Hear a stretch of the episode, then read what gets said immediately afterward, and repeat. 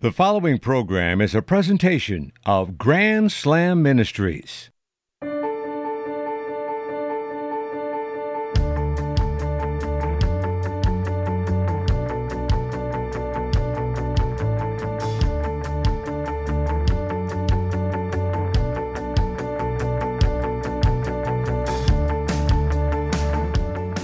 It is that time again. Welcome to episode 28 of The Dan Scott Show.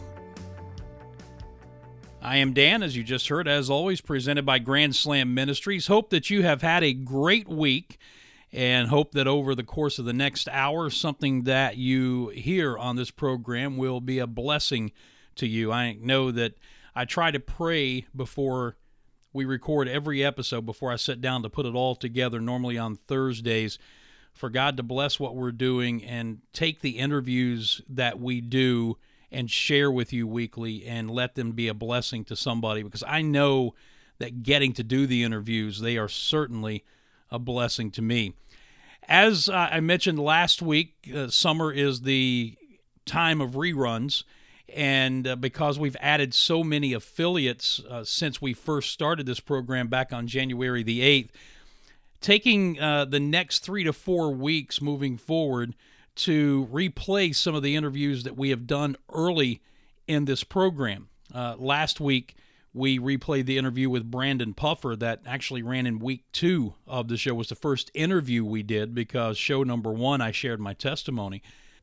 So we're going to continue that for uh, the next three or four weeks, hoping that some folks who haven't heard these interviews will get a chance to to hear some of the things that we've done uh, over the first six months of the show. And to that end, the interview that we're going to replay this week is with actor T.C. Stallings. You remember him from the movie War Room.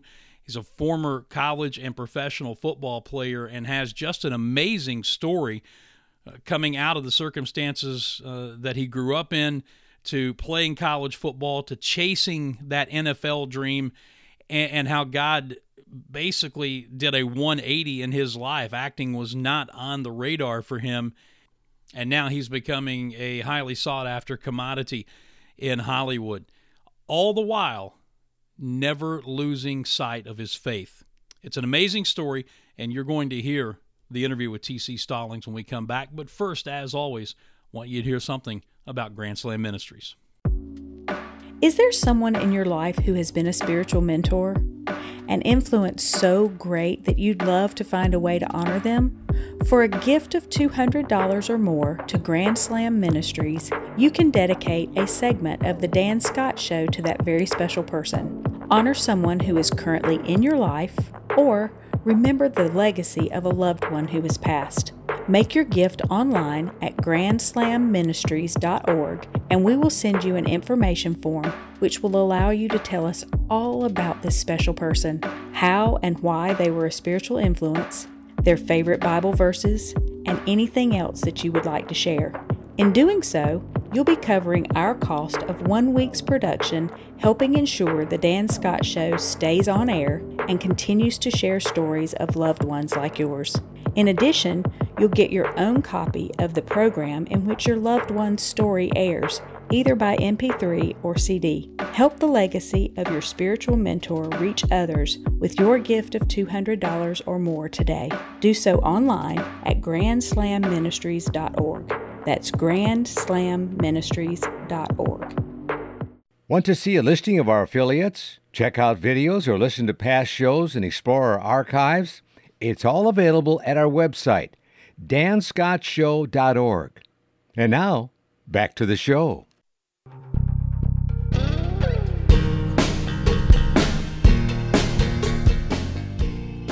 Episode 28 of The Dan Scott Show. And we're going to jump right into this because this interview a few minutes longer than some of the ones that we turn out on a weekly basis. But uh, one of the things that I've tried to learn over 38 years in this business, and I can't believe I just said that 38 years. But one of the things I've tried to learn is that when you've got good material, you've got a good interviewee, and the thing is rolling, sometimes the best thing you can do is sit back, shut up, and let them go. And TC Stallings is one of those guys. He has an amazing story. He's lived an amazing life, and what God has done in him and through him is just inspirational. And uh, you're going to enjoy this if you haven't heard the interview before. You're in for a treat. We began our time together by talking about the fact that uh, just recently he relocated out of Hollywood with his family and has taken up residence in the Fort Worth, Texas area. And that move seems to have been very agreeable for he and his family and the life they want to live. Yeah, yeah, getting used to it. Um, me and my family pretty much have the same existence where wherever we live. You know, um, we we started our family in Louisville, Kentucky. I was there for 13 years, and uh, you know, we homeschool our kids. Uh, when I started acting, uh, we did all of that together. I go on auditions. You know, my, they come with me. Um, when I was playing football, whether it be college or pro, they all came with me. So we're always together, and we've always said, as long as the family is all in alignment with Jesus. We all love each other. We can be anywhere. So the trek from there to you know uh, out in uh, LA 14 years, uh, Fort Worth, we we could be in Timbuktu as long as we're together and following Jesus. We can we'll be just fine. Uh, I think the the key phrases there were together and following Jesus because if you got those two things down, Jesus being at the top, and, and then everything else underneath that then chances are it's going to work out. It may not always be the smooth ride you would like, but it's going to work out the way God has ordained. That's right. It, it, may not be painless, but it'll be purposeful, and that's what we always say. Long as, long as we know the Lord's in front, even our pain makes sense, and that's the type of life we want to live. Those are hard lessons to learn, though, aren't they? they they are, and I and I don't think I, you know, you never sign up for, you know, hey Lord, give me a hard one.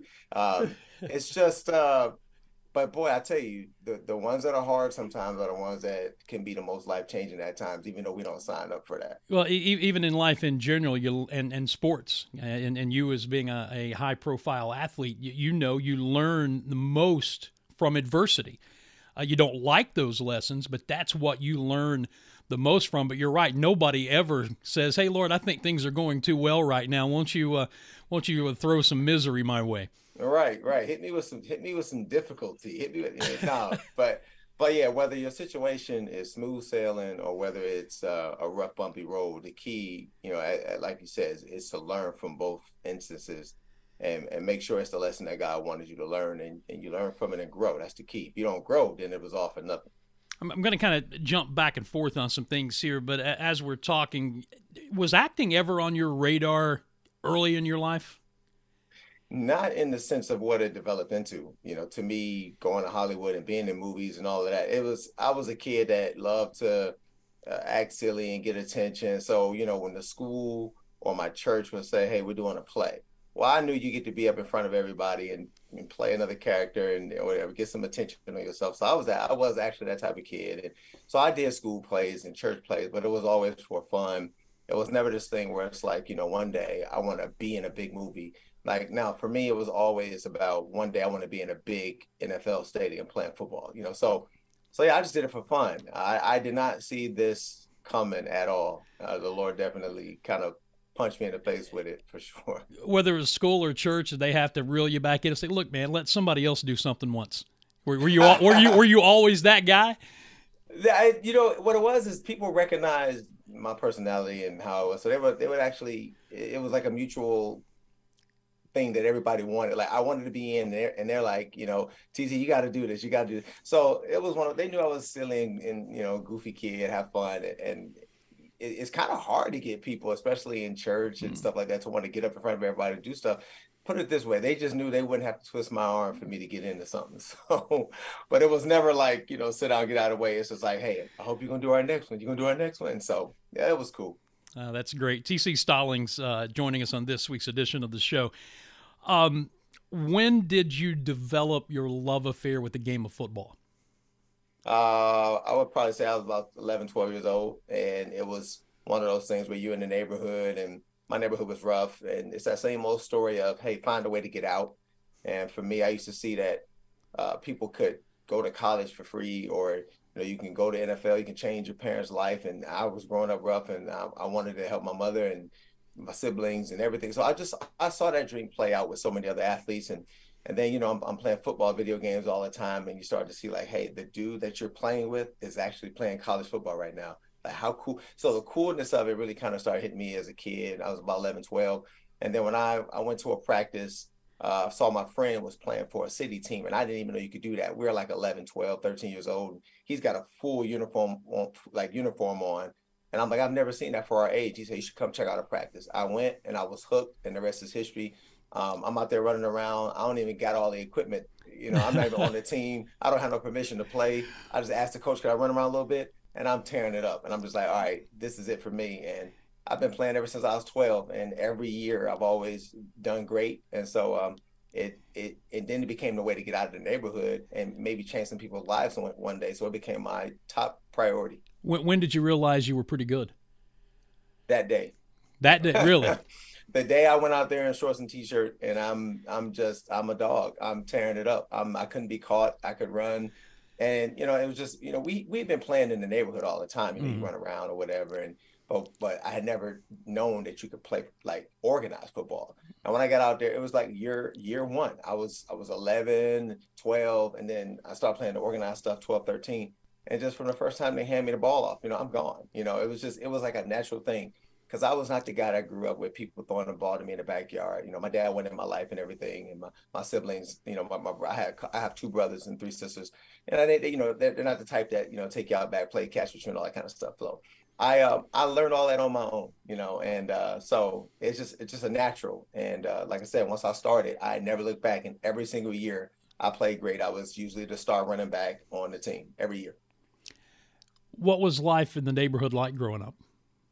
Um, it was it was rough, and the thing is, is when you and a lot of people who grew up the way I did will probably identify with this. When you grow up in the the in the mud, you know, when you grow up in the in the projects in the ghetto around the gang violence and the drugs and all that stuff, you actually don't see it as a problem. Like, I mean, how can I put this? Like, it, you see the danger, you know it's wrong, but it it, it kind of is like the norm. I mean, I I I'm five years old, six years old, so, and once you start like seeing what your surroundings are, it's like, you know, you always see people fighting. You always hear bullets flying. You always so it was like you don't like it, but it's like the norm until you start to see better. Like I'm I'm you know, you going to school, you got friends, you going over their house, and you see, wow, the mother and father aren't divorced. Uh, there isn't a whole lot of cussing. People aren't fighting and all that kind of stuff, and you know have you know drive-by shootings in this neighborhood and, and you start to see people do better. Then you go home and then every now and again you might catch some of that. You know i had an amazing mother but my my house was just you know a little bit divided. Like at this point people are doing great in their lives for uh, like my brothers and sisters but when i was growing up you know they had it rough too. You know we all had it rough and people would find different ways to try to make it for themselves and it wasn't always on the up and up so, you know, at the end of the day, I grew up really, really rough. I didn't have the best examples, but uh, I will say nobody ever treated me terribly. Everybody always loved me. It was just hard. It was just a really rough neighborhood that I woke up every day um, trying to find a way to get out of it. You know, how can I get out? How can I help others get out? And that started to shape my dreams and goals and desires to, uh, you know, makes it NFL one day and change everybody's life. And about what age did did those thoughts start coming that I got to get out of here and I got to make my mom's life better and, and do what I can? When when did that start to formulate? I was about 12 years old, man. My um like I said, my, my father went in my in my life. Some other, you know, did a little bit of dating, and then at, at some point she got serious. You know, with, with my stepfather, who had, she had been married to for uh, like 25 years uh, before she passed away. Um, but she she, I remember when I was about uh, I don't know maybe I say maybe 11, 12 or so, and we're going downtown to pick up, you know, my stepfather from work. He worked downtown. Well, at the time, the stadium is called in, in Cleveland, where I'm, i grew up. The stadium uh, now is called First Energy, but it was called Cleveland Municipal Stadium. The old and, one. Uh, the old one. The yeah, mistake was, by the lake. Yeah, yeah, man. Yeah, for sure. And there was a game going on, and you could just hear the roar of the crowd. And I knew I'd never be able to afford to go in there and watch one. But I said to myself, like, you know what, forget going to watch. One day I'm gonna be playing in there. And uh, that's where it kind of started. And I knew what I had to do to get there. And so I just put everything I, I had into getting that done. I don't know if you and I should be talking to each other. I'm a Cincinnati guy. You know, I'm I'm I'm, I'm, I'm a Bengals guy. So, but right. uh, you, you do what you got to do to get through. TC TC Stallings with us on uh, this week's edition of the show. Um, so obviously you were good enough in high school to get the scholarship offer and, and, and went on to play at Louisville. And at this juncture, that NFL dream is still alive, right? Oh yeah, I got my first I got my first recruitment letter when I was a sophomore, and I was from a little small college, and I think it was in like Pennsylvania named Thiel. I didn't even know nothing about college football in terms of like how you get there. Like I said, my best experience about college football came from playing video games. I didn't I didn't have that. Um, look, man, I was the first male in my family to graduate high school, so if that lets you know um, what a standard was. Like I said, my, my my family is loving and all of that stuff, but we didn't know better so that we could do better you know so it's not it's not a knock on any of my family man they always treated me great we just didn't it was just hard and rough and you know people dropping out of school and just it, it's it's it. just what you knew it's just what you knew that right? was life and so right and so nobody you know knew to like hey uh, this is what you can do. This is how you get in college. This is called the ACT test. This is the A- SAT. Here's college prep courses. Here, nobody had ever, nobody had ever even been to college. So everything was I was a first at doing all of these things. And so, you know, for me, when I got that first letter, I'm just like, oh, so this is how it worked. Then I started really kind of playing extremely well and looking into it. Now I'm getting letters from everybody, you know, whether it be Ohio State or Maryland or Illinois or, or Penn, or not Penn State. That's where I wanted to go. That's a whole other story. I ain't had a grades to get a letter from them.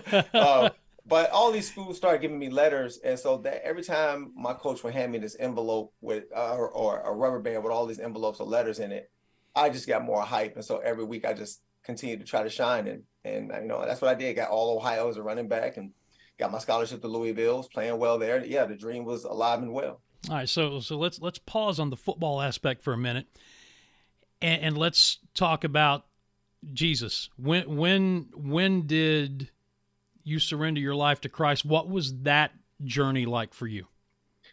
Uh, belief in Him and accepting God and everything, and surrendering to Him and letting Him control your life is two different instances. I don't mm-hmm. think a lot of people understand that. Um, it, you know, when I was about seven years old, uh, I got baptized. I knew you're supposed to do that. I knew you, you believe in God, you believe in Jesus, you get baptized. I, I, I see it happen in church.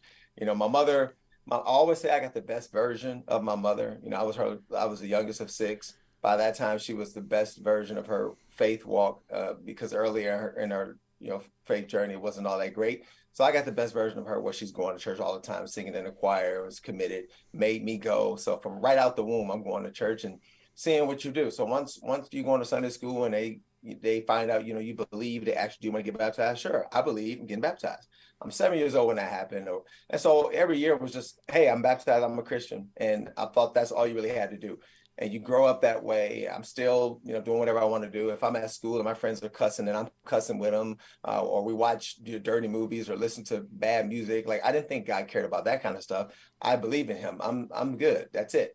I took that belief all the way to college, and it was my sophomore year in college where my faith really, really, really bloomed, and it was just through a random Bible study uh, with another student that was there. We started digging into the Bible, and I really saw that belief was not enough. You know, we're opening up all the scriptures, and we're seeing that you know everybody believe, you know, or not everybody, but anybody can believe, but that doesn't transition you into a follower. Like you have to do that. You mm-hmm. have to take that next step. And so I'm, I'm looking at all these scriptures and I'm chopping up the Bible. And it was my sophomore year of college where I really gave uh, the like gave Jesus control of my life. Let the Holy Spirit take control and I knew exactly what and why and all of that. And I wasn't just living off of belief. But but that, so that was my sophomore year when everything kind of changed where I, I would say I became a true Christ follower, not just somebody who believes. So so God, if you want to look at it this way, he orchestrated your football career to bring you to a place and meet a person that was going to open that door for you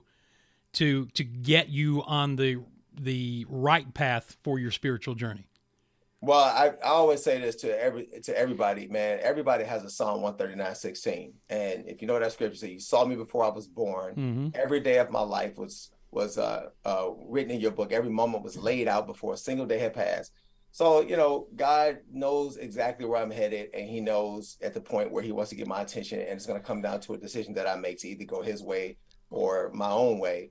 And I feel like the more and more He put people in my path, like all of these people that make these little deposits in your life that point you towards yep. him is 100% behind that. You see that from scripture, but now it's about the response. And so I could have either just not listened to that or I can humble myself and soak it all in. And I praise God, you know, through His grace and mercy. Nothing about me is special. It's just through His grace and mercy, I was able to humble myself, listen to everything, believe what was read, and that made me become a true Christ follower. So all all credit goes to the Lord for you know orchestrating that path so that I could have my Damascus moment uh, moment like Paul, you know, and, and and make that decision.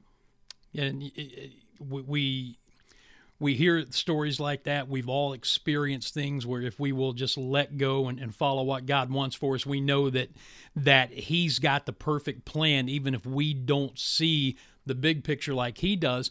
And we've all had those experiences that tell us that. And yet, I think, especially as men, I had this conversation with with our guest last week, who's a, a very high profile law enforcement officer here in South Carolina who is an unabashed Christian. We can be knuckleheads as men sometimes. Even though we if, if you're a christian and you follow christ and you've had that example all of those examples you know he knows what's best and yet sometimes we still want to get in the way and do things ourselves. You know what's funny? It's like and this has taught me a lot being in the different industries that the lord has put me in whether it be uh, professional sports or whether it's been professional performing I mean, you hitting it on the head as far as people being knuckleheaded, but I'm like, as far as men go, we're just most familiar with men. Mm-hmm. But like you said, man, everybody is knuckleheaded when they. it comes down to when you want what you want, whether it's a man or a woman. It's like when we want what we want, we get so selfish and blinded and silly and stupid when we want what we want. Because mm-hmm. like when a woman wants what she wants, you know, uh, she's gonna she can ignore God. And men, when we want what we want, we ignore God. It's that it's that fleshly battle that human beings mm-hmm. face. I would say human beings can be knuckleheads, and it all comes down to the flesh. And mastering the flesh is just one of the hardest things to do. And you can't do it on your own as a human being, you know. And so it's like when you just surrender that part, once that happens, and God is the one that you you're counting on to help you beat the flesh up in the way that it needs to be you know, uh, put under your foot so it can surrender to you. You do what, you, what what God calls you to do. That's when life truly changes. But when you go on your own and it, it man, it, it is. I, it, put it this way: it's a defeat. It's a defeat waiting to happen. How long have you been married? Uh, going on 22 years. June 9th will be 22 years for me. I got married my senior year in high school. How often do you tell your wife that she's a knucklehead? Never. She'll tell. She'll tell. She'll tell she'll regurgitate everything that I'm saying. I got you. Like she'll the cool thing about the cool thing about me and my wife, man, is um she she knows that like we look at scripture uh, as as human beings. Like she's it's like there women aren't smarter with Christ, men aren't smarter with Christ. Like there's none of that. It's it's all the Holy Spirit gets all the glory anyway. So it's like you know they're not better at being christians. Men aren't better at being christians. It's like as far as it's the person who is sold out for letting the holy spirit take over will be the better christian because the holy spirit is the same in all of us and it's who's willing to put him to the front. I will tell you this that being that men are sometimes um, you know we're, we're put into the leadership role. Mm-hmm. i think we have the most opportunity to get the most prideful. I will tell you that because we're we're accounted for to be the leaders. So I think when it comes down to like pride and making some kind of uh, knuckleheaded decisions, yeah. I would say we probably take the lion's share of those right. because of the positioning that we're put in. and, and, and and knucklehead is the kind word, and I use it to describe myself a lot. Uh, you you wouldn't know this obviously because this conversation is the first one we've ever had, but mm-hmm. it, your role in the war room was one that, in a lot of ways, paralleled my relationship with my wife and the mm-hmm. way that I was acting up until I gave my life to Christ about 10 and a half years ago when I was 45 years old. And I'm a preacher's kid, pastor, mm-hmm. pastor, uh, is, my dad is. And so, so I get it. I, I, I, I trust me when I say knucklehead. That's that's a, a, a kind of a watered down word yeah. that I have used to describe myself in the past. Yeah. But but as men, you're right. We we we can get that way, and I think pride is part of it. A lot of us were raised in an era where we were taught that hey, you don't complain, you just if it's broke, you fix it, and and all these other things, and, and we're not as vulnerable sometimes as we need to be. Yeah, you know what's funny about about um, knuckleheadedness is like my character Tony Jordan.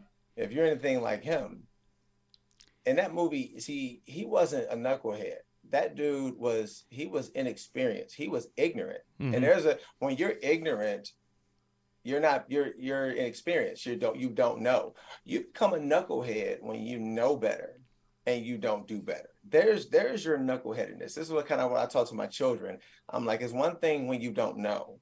Um, now you're a you're, you're kind of falling victim to your ignorance, and then you need to try and make sure you learn. That's why you you know you can't you can't obey what you don't know. So if you ain't reading scripture, you screwing up because you don't know. You can't claim promises from the Lord that you don't know about. So if you need to read scripture, so you know. But now when you know it, we've taught it as parents, and you know it, or you read it in the scriptures, you know, and you know it, and then you still do something else, and then we warn you about the consequences, and you still do something else. Mhm. Now there's your knuckleheadedness, and that boy, I tell you, I mean, both are kind of messed up, but one there's a little bit more grace for the other. It's because you don't know. Well, fortunately, God has enough grace to cover all of us. Absolutely. So that that's the most important thing if you're willing to accept it. TC Stallings joining us on this week's edition of the show. Uh, back to football for a moment. Uh, you had the dream. You were at Louisville and you were chasing that NFL career. Didn't quite get there. You did play professionally in the Arena League, Canadian League, and NFL Europe for a while. When did you know it was time to quit chasing that dream, and how difficult was that for you?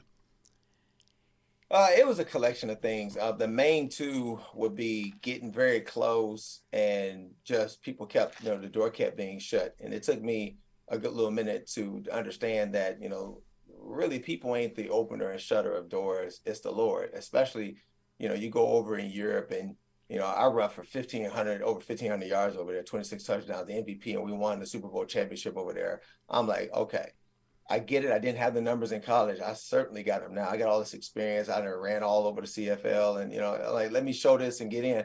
And then you still can't get uh, an opportunity. You know, the injuries are mounting up. You're starting to get older. But when I was like 33, I had my best season, and, and I was faster than I was in college. You know, it's like this is trending the right way. But then I go and I and I go see uh, a movie. Um, people who familiar with my story know. You know, I go, I see Fireproof Yep. and um, I'm just completely inspired by it. I mean, the movie was good. It wasn't completely the movie as much as it was the reaction from married couples hmm in the theater. Because I, because it was a lot of people from my church had, uh, we had this acting group in my church, and they asked me to come to this movie with them. So it was all couples. It's like it's like mostly married couples was in there, and watching people respond to the movie's message and like in real time is what got me. And, and then the movie kind of affected me too. I felt like, man, I thought I was doing pretty good. I've been married seven years. I thought I was pretty good. I felt like I'm not so great right now. and I'm like, um, a movie is convicting me like this. So I saw the power of film.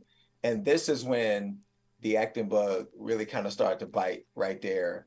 And uh, I'm like, in order to do this, it's gonna, I can't do both, you know. Um, I gotta, I like to go all in on something. So now I got to authenticate this. Is this the Lord? If it's Him, then I'm quitting football. And so I prayed that I would get connected with the Kendrick brothers. And it wasn't even a year later that that's exactly what happened. So I felt like he directly answered that prayer for sure. And um, I put football in the rearview mirror and started pursuing acting. So, which, which, came first, the the meeting with the Kendrick brothers or the uh, the uh, uh, reality TV experience? The, the reality TV experience that came first. And but for me, I, I knew that that wasn't going to amount to, well, I, I won't say I, I knew it wasn't going to amount to anything. I just was used to like, you know, I, nobody's going to really say that I'm this great actor when I didn't do any acting. That Right. was just, you know, me on this show. I won the show, but it was that was more for me, uh, getting a feeling of what it's like to be in that industry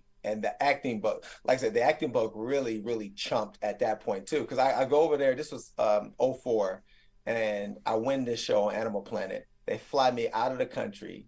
Um, I'm in Australia filming my own show. That's what's a prize for winning. And that's what I got a chance to see what it's like to have everything taken care of for you, or you got to learn a script, uh, all these producers and cameras and just all this stuff. Every all expenses paid. You're traveling. You're you know. I'm like, this is amazing. And then I came back, and then it was all over. And I'm just like, man, I I, I could see myself doing that. But then that's right after that, um, I got picked up by the CFL and my and then I'm doing well there. So now the the NFL stuff So I shelved the acting, but it was in my pocket. Like I, I was like, huh. So then it was 08 that I went and saw Fireproof. Mm-hmm. And the football thing, I did the best I'm ever going to do and couldn't get in.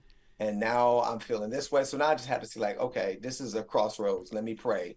And the Lord opened the acting door. I mean, He kicked that thing in because I see people to this day been trying to connect with, you know, studios for years and never get a shot. I got it rather quickly. And my first movie is number four in the country uh, with Courageous, mm-hmm. and people knew who I was right away. And LA comes calling and saying, "Hey, we'll help you the rest of the way." And that took a whole another prayer thing because I'm like, man, that, I am not going out to no LA. And um, but we prayed it through, and the Lord did it again. Just showed me that, hey, this is me. I got you. I have a purpose for you. I go out there, and three years later, I'm in the number one movie in America, and it's about Him. You know, so you know, it, it, was authenticating the calling through prayer that was key, and not just chasing something just because somebody say, you know, hey, we're Hollywood, we're big time or whatever. I'm like, hey, the Lord has to sign off on this because I know my standards, and this ain't making sense to me right now. Mm-hmm. And uh, so the Lord got it that whole process, man. But yeah, that's what led to me hanging hanging up the cleats and um, starting to uh, act, and I, have been doing it ever since. And that was around 2012. I've been uh, full time since 2012. And, and all of this, the success that you've had, I'm sure has has brought in a ton of offers for you. Uh, but in, in in reading and knowing what I, have I've been able to find out about you, you you are very very specific about the kind of roles that you take and about the kind of roles that you won't take because of your faith in Christ. Um, what kind of conflict has that caused you? Number one in this business, and, and, and number two, what's your process about deciding which roles you actually want to take? man, you know, you, the key word there, you said turning down offers. Now, what's funny is a lot of people, when they read about me and hear me say what I've turned down, uh, it's rare that you hear me say offers. You always hear me say opportunities, mm-hmm. um, and they are a little bit different. And this even makes it kind of hit a little harder. It's like I I rarely get to the point of being able to get the offer because I never can get past the audition part or reading the material. Like the opportunity is what I turn down a lot. Right. You know, you know, like if people see what comes across, whether it be like big name stars are in it, um, could probably pay me a ton of money. I never get to see that money. Like I never want to paint the picture that somebody put like, you know, two, three hundred thousand dollar check in front of my face and and then also gave me the script and said, Hey, we want you. You just got to do this. And I'm like, push it to to the side. No, what it is is is audition opportunities to where people are really, really digging you, and they're just like, hey, if you can come in here and impress us, you got it. And they tell you what you know the potential. Hey, this could be fifty, sixty thousand dollars an episode. So it's a lot of could be, could be, could be, could be. You just got to go audition. And then I look at it and I'm just like, I can't do this. And to answer your question about like how do I make that decision, man, it's the same same thing I took to Hollywood with me, and I've had for the last ever since I started acting. I said, look, if Jesus is in the room, I need to be able to do it in front of him. If I can't do it in front of him, then I ain't doing it because he is with me. He's he sees everything. I got to answer to him, and that's it. It's the it's it's a question that I always say. A lot of Christian actors, because uh, again, I'm not a faith-based film actor. That's just what I've been in. I'm just I'm a performer. I'm an actor, and I just happen to be Christian. I'll do anything, any genre, any movie, as long as if Jesus saw it, he's not gonna be like, TC, are you crazy? Have you lost your mind? Mm-hmm. So, you know, I'm just a clean content actor. So with that being said, you know, it's it's it's running it like like knowing that it doesn't match up with my faith, knowing that Jesus wouldn't approve of it, you have to say no. And if if any person who calls himself a Christian actually asks himself that question before taking a role, there's only one answer. You know, you can't say MF this and, and do this and naked sex scenes and all of this stuff you wouldn't do that if Jesus was in the room, you know. And so a lot of the material that was coming my way, uh, they'd say, "Hey, you got the look, you got that leading man look, you got the build, you know, but you're gonna have to like chill with the I don't kiss other women stuff. You're gonna have to chill with the, you know, it's just a word. It's just it's just acting. It's just and I'm just like, man, that is not how God sees it, bro. You don't read the Bible that I read, so I can't get down like that. And so that led to me passing up opportunities that would lead to an offer. So right. I never, I rarely got to the offer stage for stuff like that because of I'm not gonna do things that Jesus wouldn't approve of.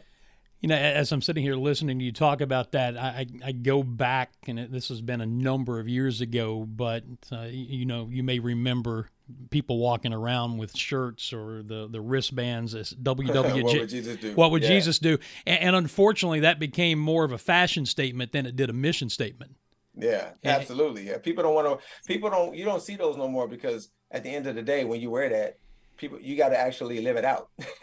so you stop wearing them because you're wearing a bracelet while you at a strip club, or you wearing the wearing a bracelet while you cussing somebody out in a, in a store, or cussing your children out, or you're cheating on your taxes with a "What would Jesus do?" bracelet. So it, it, not only became uh it- you know this thing that you have to live up to so people start wearing that stuff you know what i mean and so i just find it funny i'm like well for me the new what would jesus do is just uh for me is you know i'm just not it- it's how you live your life out loud and uh um you know turning down these roles and and and showing it with the way you live uh and and, being willing even saying it now like saying it like this this is the equivalent of wearing it because people are going to now watch me in my life and see if you're if, if you're a real one is tc a real one?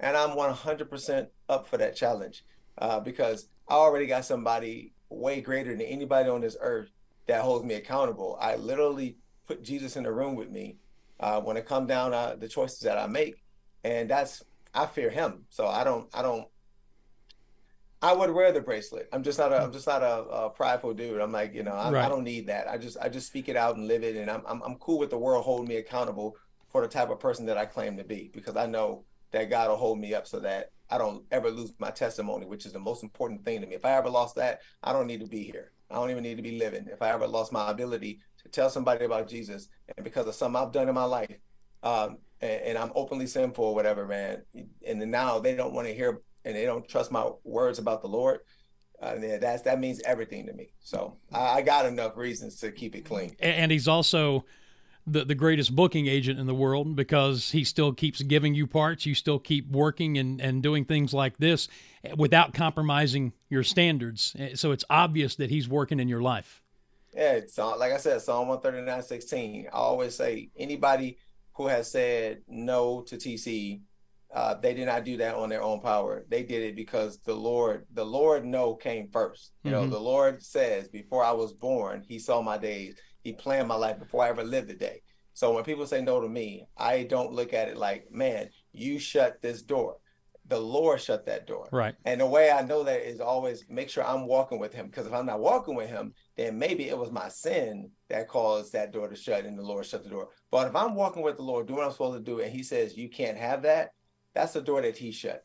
And nobody can open that. If I'm walking with the Lord and he says, we're going to walk right through that door. So you're going to get that role. There's nothing anybody can do to stop me from getting that role because the Lord is the one that shuts and opens doors. So, like you said, man, he he he is basically the real agent and manager of my mm-hmm. career, and I'll take whatever, however many roles he say I can do, and I'll stay away from however many roles he say I can't do. And because I live this life for him, I'm fine with that. Yeah, my wife and I pray together every morning before she goes off to work. Um, and, and one of the things that I've been praying consistently lately is, is Lord, open the doors you want open, close the ones you want closed, and give us the discernment to know which is which. That's a prayer I, I teach everybody all the time. That's that's literally a carbon copy of of what I say. You know, like I said, Lord, open the doors you want to open, shut the doors you don't, and give us the wisdom to know the difference. James one five, and we don't have to be in the dark about those things. That's a prayer that that, according to Scripture, like I said, Jesus answers that prayer daily Mhm. because you're walking with Him. So yeah, that's that's exactly that's exactly the prayer that I live by because I know He'll answer that, and He's not gonna let me walk into a trap when I'm begging him to to have me walking behind him. You know, so I tell people all the time, and you don't have to be in the dark about your life. You may not always know where you're going, but you will know who's leading, and that's what matters the most. Who's leading? Who cares where you're going? Just as long as you know Jesus out in front. Now you got to just faithfully follow. TC Stallings with us as we uh, start heading down the home stretch of our uh, our time together here. The the thing about being a a Christian in any kind of public life, or really being a Christian in any phase of life now, is the way that today's culture is turning or has turned and now things that people used to not bother Christians with now they're taking offense at and and it's becoming more and more of an anti-Christian culture especially in, in your industry. And, and yet you continue to stand tall and stand firm for your faith in that industry in the midst of of where culture is heading today. How how difficult has that been for you I mean, the the more difficult part for me is probably Christians who don't know how to navigate it. I ain't worried about the world. I, I, it's to me, it's the Christians that don't navigate it right because you're you're forgetting why we're here. Mm-hmm. Like as far as the world doing what the world gonna do. I mean, if you're reading your Bible, you already see that that has to happen. Everything that the Bible says, you know, people are going to be doing, they're doing, and so you should be excited because you're getting closer to certain things happening that the Bible that the Bible promises will happen at these times. So it doesn't shock me uh, what the culture's doing. Um, and as far as getting upset with them it, or you know worrying about it, I'm just like, well, again, the culture does not control anything. You know, they don't. God is in control. God is sovereign. Culture is not sovereign. So I don't have to change for them. I have to love them. That's the part that I see a lot of Christians missing out on is the love part. You mm-hmm. know, they they're fighting culture instead of loving them. Um, you know, they're, they're arguing with them. I see a lot of people, a lot of big prominent names call themselves Christians sitting up here arguing with these folks politically and all of that. And that ain't cool. It's just you really aren't doing your job. And that irks me more because see again, you go to talk about Jesus to somebody and they will lump me in with anybody who claims to be a Christian who has been unloving and unkind you know, uh, especially on the political scene and all of that. And that's not biblical. You look, you actually look more like a Pharisee than you do Jesus when you do that. And you should be loving these people. Um, and you don't have to agree with them to love them. And they probably won't like the way you love them, but they shouldn't be able to argue with you about, like, they won't say you wasn't loving and kind. They'll say they disagree with you. They they don't like that you didn't support their lifestyle choices, but they they should be able to say, but I can't. I got I got to keep it real. He was loving. He was kind but he said that this was wrong. He showed me my sin. He didn't support it. He didn't, but he wasn't, I didn't see evil in him. And when I yeah. look in scripture and see how a Christian's supposed to be, he matched up with that. Um, and so, yeah, so the more difficult part about it is watching Christians um, not care about how they're failing the mission, which is go and make disciples. You got to protect your testimony by the way you handle the culture. Um, love them, you know, rebuke where you need to rebuke, but don't be the reason that they won't come to Jesus because you're hypocritical, you're pharisaic. Uh, that's the most irritating thing about it. Um, but, but the coaches is doing what God said they would, so that shouldn't surprise yeah. nobody. Yeah, you read and, Matthew uh, 24, you read Romans 1, you know exactly where culture in the world is headed. If you read your Bible, you should know. Absolutely. So it's, you know, ain't no surprise. You should just be, be getting ready. You know, getting ready and continuing to uh, play your role within how Christians are supposed to be at this time. We should be pulling people out of the world. We should be loving the world, uh, being a reason that they come to Jesus, as opposed to giving them fuel and gasoline and proving them right in some cases mm-hmm. for the gripes that they have with Christians. You know, so that's that's where that's where it is. But I, you know, um, God controls my roles, so I'm never worried about standing up for Him because He's the one that gets to say whether I get to do something or not, not right. culture. Um, you know, I love culture, but I don't, I don't bend to them. And when I say I love culture, I'm saying it's just the people. I love them because God loves them, but they'll never make me change because they don't control anything. You know, I just want to love them and I fear God, not culture. Right. I, I spoke at a church two weeks ago, and, and the day this airs, I'm speaking at another one, and part of the message is going to be the same that we have to speak the truth but we have to speak it in love and and what has happened just to what you alluded to and i think social media has played a role in this. Media in general has played a role in it. As christians sometimes we just want to throw some bible at them to try and win an argument. And, and you're not going to win souls for christ that way. Yeah you've got to show them scripture and and and exactly what you said. Show them their sins show them these things but you've got to do it in love. And, and a lot a lot of people who claim the name of Christ aren't showing a whole lot of love right now. Not at all. In fact, they ain't even showing. They not even showing that they're disciples.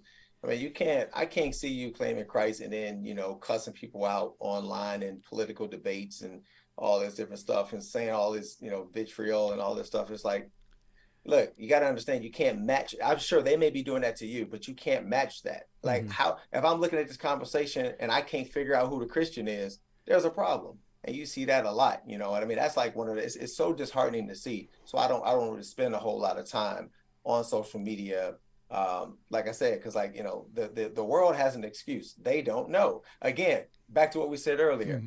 The world may be being being uh, ignorant in some areas, but the Christians being knuckleheaded.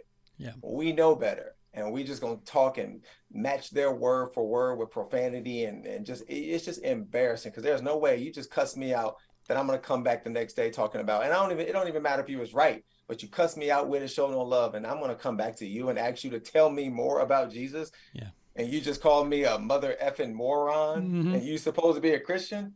Please. That's a big problem. That's that's that that's more some I worry about with culture versus um, you know, the culture itself, because those hearts are ripe. He says the Bible said the harvest is plentiful. It's the workers that are few. That are few. So, so who does it sound like Jesus really got his gripe with? Mm-hmm. The the harvest or the farmers? Yeah. So, you know. Uh, hey, listen, I, I, told you a minute ago you're talking to a preacher's son. I'm ready to pass the plate right now, man. this is this is good stuff. All right, I've already kept you 10 minutes longer than I said I would, but we got rolling. So two quick things, and we'll get out of here. Number one, talk going back to the movie War Room. Uh, you, you, worked with Priscilla Shirer in there, who uh, mm-hmm. people know as Tony Evans' daughter. So, so was mm-hmm. Doctor Evans on set supervising? No, he came. He visited, which was cool. It was the first time I got a chance to meet him, and uh, he he had made some jokes. I'm sure he was familiar with the scripts. Uh, and you know, Tony Jordan, my character, pretty much a jerk in the first part of, uh-huh. uh, and you know, um, you know, Pastor Evans, like, uh, you know, making funny jokes about you. You better, you better fix that up, get that right, and it's funny. um, but, uh, but yeah, I, I, I remember him being on set for like a couple of days, and uh, you know, he he wrote some books at the time. I can't remember which one it came out, but it was uh, nice of him to, you know, he had signed books and was passing them out to people. But yeah, he visited. He was there for a couple of days, but he wasn't there throughout the whole shoot. But he mm. did, he did visit. Yeah, he, he he is a phenomenal preacher. I really really love listening to that man go about it. He he uh, he picks them up and lays them down in the pulpit, as they say. Final question for you: When everything is said and done, what do you want people to remember about T.C. Stallings? That uh, once he learned what Jesus wanted him to do, once he learned from Scripture and from prayer what it truly means to be a Christ follower, that he never compromised the platform that Jesus gave him. That's it. There was nothing you can ever buy him. You know, you can never get him to trade in um, what God wanted him to do for what the world wanted him to do or for his own selfish desires. Once he learned, once he was enlightened by scripture, uh, once the Lord got a hold of him, once the, once Jesus got his heart, he never compromised. Um, no matter the opportunity, no matter the payday, uh, he never compromised the platform that Jesus gave him. And see, because that can inspire people long after I'm gone. Um, and so that's the legacy that um, that I plan to leave is that, uh, hey, that guy did it. Um, he never compromised. And so for that reason, I'm not either. If first and foremost, it'll be the motivation of the Lord that they get. But uh, you know how the Lord uses people. You know, just like in sports, where I was inspired to be a professional running back because my hero was Barry Sanders. So seeing him do it made me want to do it. Um, well, I hope that when people see um, a person that has allowed the Holy Spirit to capture their heart, mm-hmm. and he and he and he never compromised, you can you can you can try to dig up some areas where and, and you just don't see it with the platform that God gave him. That's what I want people to remember about me. Hey, and and that that's a great attitude because Paul in in his writings told people to imitate him. Why? Because he was imitating Christ. Yep, that's it. Yep, that's it. That's that's exactly the cool thing about reading scripture is that they these are people whose whose obedience to the Lord has been recorded, um, whose lessons from the Lord have been recorded, like all of this stuff. And a lot of us are Christians because obviously the Bible. So we read about Paul, we read about Peter, we read about Job, we read about David, we read about these people and, mm-hmm. and how they walked with the Lord and, and how the Lord thought of them, how he treated them, how he helped them. And we're inspired by that. We're Christians because of, of these, you know, books. So you think about how if you live your life the way God mapped out for you to live it, and when you're gone out of here and somebody hears stories about you, that inspires them to want to walk with the Lord, you know. And so that's that's that's what I mean. Like for me, you know, I can't imagine how any of these people in Scripture would have felt if they if they if they uh, failed at obeying God's purpose for their life and and don't get the chance to be a part of all these people generations later that are growing. because of what Paul did, Peter did, Job, James, all these people. And uh, I want to be in that number as well. And so, um, and the Lord promises that that's what will happen, man. You obey Him, people, testimony can live on, and um, and that's what it's all about, making disciples. So that's that's my existence. If I ever lose that, I don't need to be around. And I think it would be wise for all of us who follow Christ to have that attitude. Great stuff, TC Stallings. Again, thank you for your time, and I hope that you folks enjoyed hearing that interview. Some of you hearing it again and others for the very first time. That originally aired back in early February in the early stages of the show. We need to take a very quick break and come back and put a wrap on episode 28 of The Dan Scott Show. Stay right there. Teenage boys and young men today are in crisis. Statistics show that a home without a father or male role model present is the single biggest indicator of poverty, behavior issues, drug and alcohol abuse, criminal activity, and yes, imprisonment. At Grand Slam Ministries, one of our core missions is developing a mentorship program to teach boys how to become strong Christian men and then teach those men to be the biblical husbands, fathers, and church and community leaders the Bible calls us to be. We need your prayers, we need your ideas, and we need your support. Visit our website, grandslamministries.org, to find out more about our mentorship mission and prayerfully consider how you may be able to assist us. Again, that website is grandslamministries.org.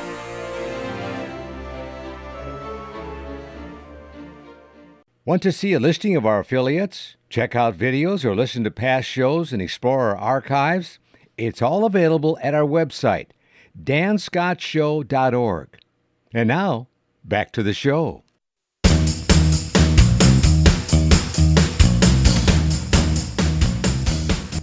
Back to put a very quick wrap on things for this episode 28. Again, our thanks to TC Stallings for giving us his time back in February. Hope you enjoyed that interview. You know, earlier this week in my Bible reading, I came across Psalm 74, and in this psalm, Asaph is questioning God why are you allowing our enemies to destroy us? Why have you abandoned us? When are you going to make them pay for their transgressions? And I couldn't help but think that we feel the same way today. Helpless as ungodly people and forces seem to be running unchecked in our society right now. And it's a circumstance that is, quite honestly, getting worse instead of better. And as I was reading that and putting some thoughts together, I had two thoughts. First of all, number one, like the Israelites, we've brought this on ourselves by turning away from God and chasing idols, power, fame, fortune, etc. America and the world, for that matter, has set itself squarely in the crosshairs of God's judgment. But number two, he's still in control, and no one gets put into office or position of power that God doesn't allow. And one day we know he's going to put an end to this mess once and for all. So, what's our job as Christians? Well, we're to go about living a life that is so counter to today's culture that people can't help but notice. Love our enemies, be last here so we can be first there. Proclaim the good news of Jesus Christ and humble ourselves before the throne of God.